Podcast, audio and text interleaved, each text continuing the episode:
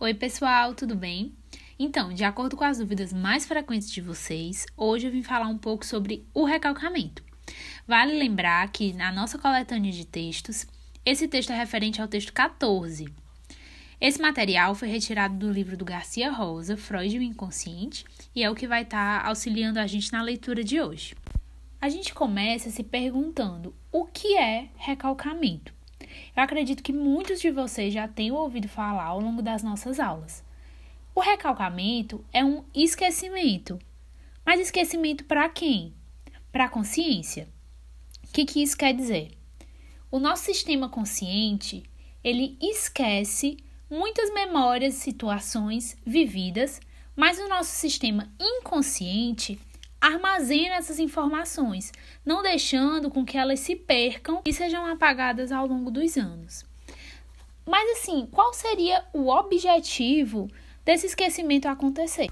O objetivo do recalcamento é evitar o desprazer para o consciente. Ou seja, quando aquele conteúdo é esquecido, ele está evitando com que a, o nosso sistema inconsciente sinta desconforto e desprazer com aquela memória que muitas vezes é um prazer para o inconsciente, mas um desprazer para o consciente, certo? Agora vamos pensar o que foi que fez com que Freud descobrisse e percebesse que nós recalcávamos muitos dos conteúdos vividos. Então, foi durante o atendimento com as pacientes histéricas que ele começou a perceber o surgimento de resistências.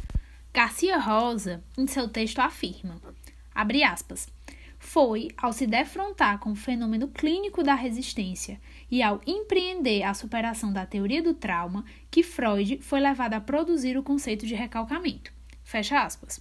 Ou seja, foi durante o tratamento com as histéricas que ele percebeu que, durante o relato que elas faziam sobre o evento traumático causador do sintoma, que ele começou a perceber que algo ficava incompleto algo não estava esclarecido e que a própria paciente não saberia relatar o que era aquilo.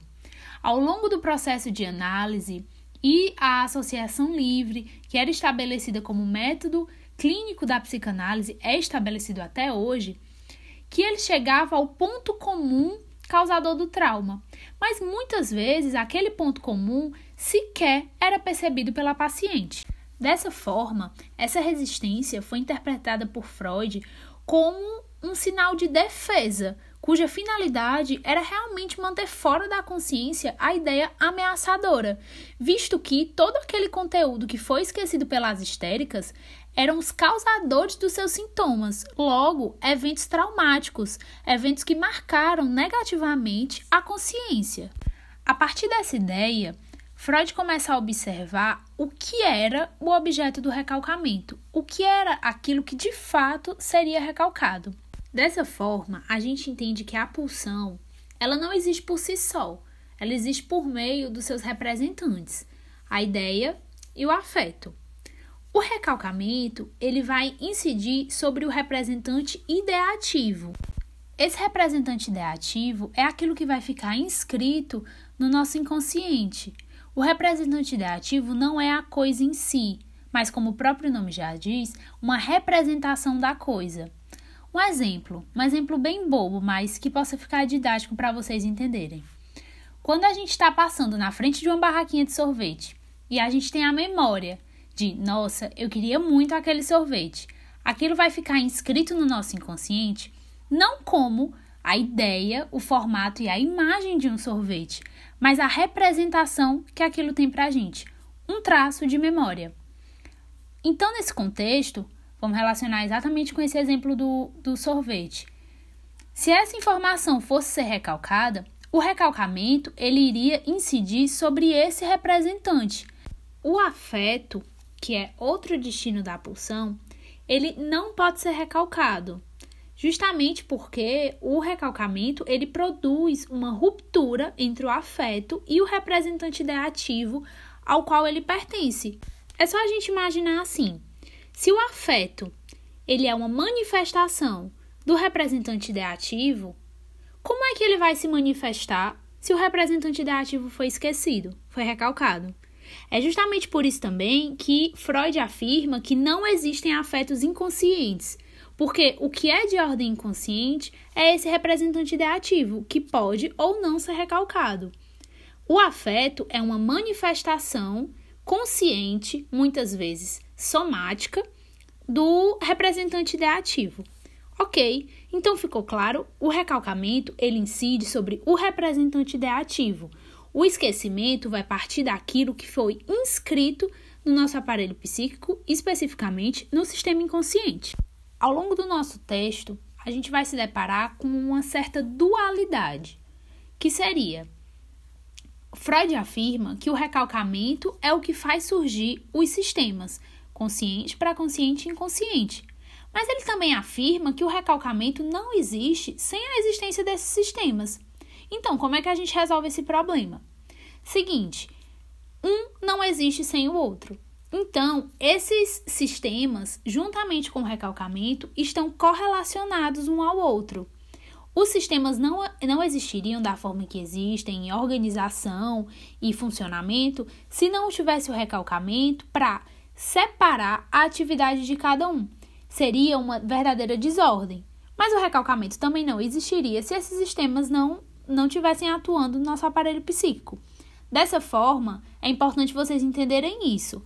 O recalcamento, ele existe sim devido à presença dos sistemas, mas esses sistemas dependem integralmente do recalcamento para o funcionamento pleno e adequado deles, como a gente vem estudando ao longo da disciplina. Freud divide o recalcamento em três tipos: recalcamento originário, secundário e retorno ao recalcado.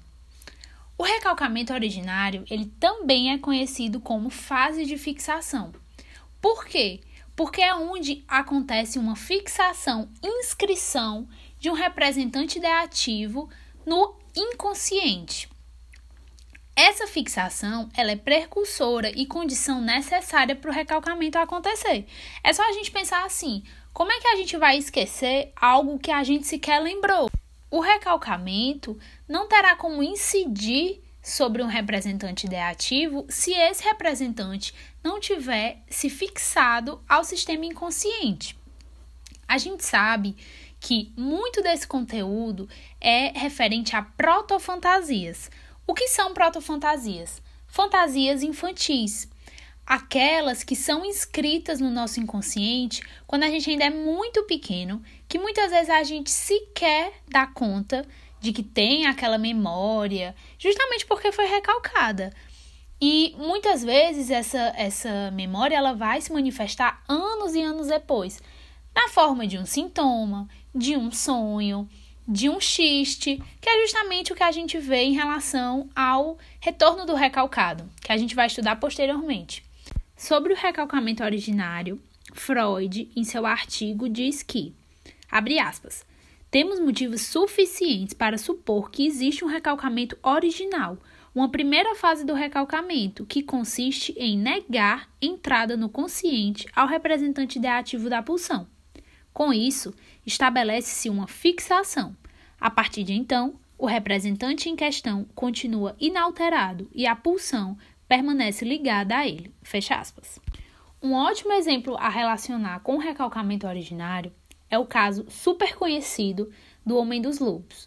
O Homem dos Lobos diz respeito ao Sergei, que era um menino russo, paciente do Freud, que relatou sintomas histéricos, angústias. Esse sintoma se transformou posteriormente numa neurose obsessiva. Isso durou até os 10 anos de idade.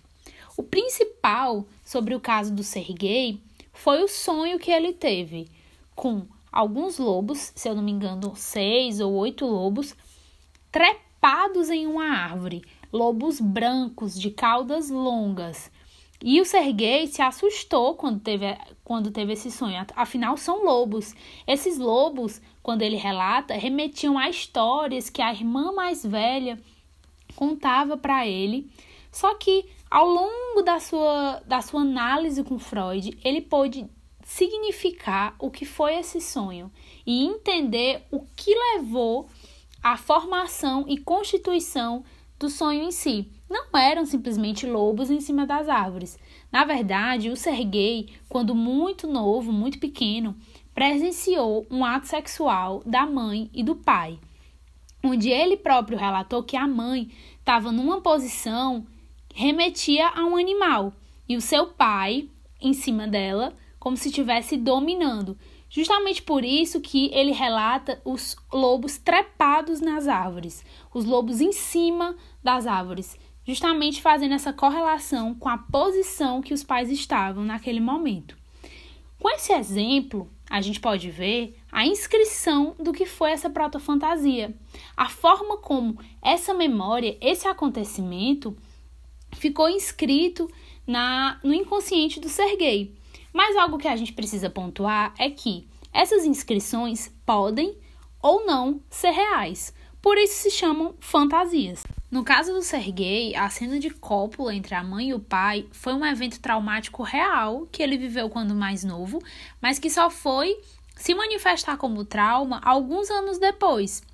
Em outros casos, pode acontecer de uma fantasia ou alucinação ficar inscrita no inconsciente como um evento traumático e se manifestar da mesma forma como sintoma, só que aquele evento não vai ter sido real.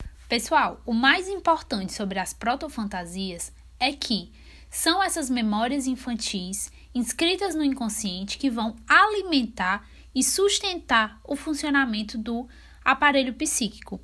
Não existe sonho sem memória inconsciente e não existe um funcionamento saudável do aparelho psíquico sem essas inscrições primárias. Finalizando sobre recalcamento originário, é muito importante salientar aqui. Abre aspas. É somente ao receber significação por parte do simbólico que seu caráter traumático vai ser experienciado pelo sujeito e ocorrerá o recalcamento propriamente dito. Fecha aspas. Esse trecho está no texto do Garcia Rosa, o texto 14 da nossa coletânea de textos. E o que é que ele quer dizer? Um conteúdo ele só pode ser recalcado quando ele tem uma significação ele parte do sistema simbólico. Logo, aquilo que é inscrito é fixado no sistema inconsciente, ele vai adquirir é, uma simbologia, um significado para cada pessoa. E só a partir daí que ele pode de fato ser recalcado no recalcamento secundário. E o que é o recalcamento secundário? É a segunda fase do recalcamento. Ele também é conhecido como recalcamento propriamente dito, porque quando a gente fala de recalcamento, que a gente cita o esquecimento, é do recalcamento secundário que a gente está falando. Esse recalcamento secundário, ele recalca no inconsciente conteúdos de dor e vergonha, impedindo que certas representações do inconsciente cheguem ao sistema pré-consciente consciente. Algo que é muito importante a gente relembrar, que a gente sempre vem comentando em sala de aula, é que o que é prazer para o inconsciente na maioria das vezes, não é prazer para o pré-consciente consciente. Por isso a importância do recalcamento, porque ele protege o sistema consciente de conteúdos que causam desprazer, conteúdos de dor, vergonha, insatisfação e protege a saúde do sistema consciente. Como eu citei lá no comecinho, o recalcamento ele vai incidir sobre o representante ideativo e não sobre o afeto. É justamente nesse momento de recalcamento secundário, de recalcamento propriamente dito, que vai acontecer essa incisão, que o recalcamento vai se direcionar ao representante ideativo. É muito importante conseguir distinguir as etapas em que esse processo ocorre, que o processo de inscrição acontece em um recalcamento primário e que essa incisão do recalque sobre um representante ideativo acontece no recalcamento secundário. É justamente o momento em que aquele elemento, aquele representante, ele é esquecido da nossa consciência. A última fase do recalcamento é o retorno do recalcado. Esse retorno diz respeito a um fracasso do recalcamento. Como assim fracasso? É quando o conteúdo inscrito no inconsciente consegue atravessar a barreira do recalque e chegar até o sistema pré-consciente consciente. Só que ele nunca vai chegar de forma plena e total. Esse conteúdo vem sempre distorcido. É uma forma da gente nunca ter acesso 100% àquilo que está dentro do nosso sistema inconsciente. Exemplos desses fracassos são os sonhos, os atos falhos, os sintomas, os xistes, são manifestações desse conteúdo que escapa.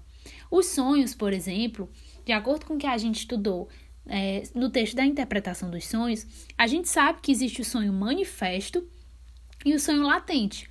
O sonho latente é aquilo que de fato foi sonhado, aqui, todo aquele conteúdo que está dentro do nosso sistema inconsciente. Já o sonho manifesto é aquele sonho que a gente foi capaz de lembrar, um sonho que passou por várias deformações, como deslocamento, a condensação. É o que faz com que a gente não consiga ter acesso a todo aquele conteúdo, justamente pelo que a gente falou anteriormente. Muitas vezes esse conteúdo pode causar um grande desprazer e desconforto na nossa consciência. É uma forma da gente conseguir digerir e aceitar aquilo que está no nosso sistema inconsciente. Então é isso, pessoal. Obrigada por terem escutado até aqui. Espero que vocês tenham entendido o conteúdo do recalcamento e espero que eu tenha conseguido tirar todas as dúvidas de vocês.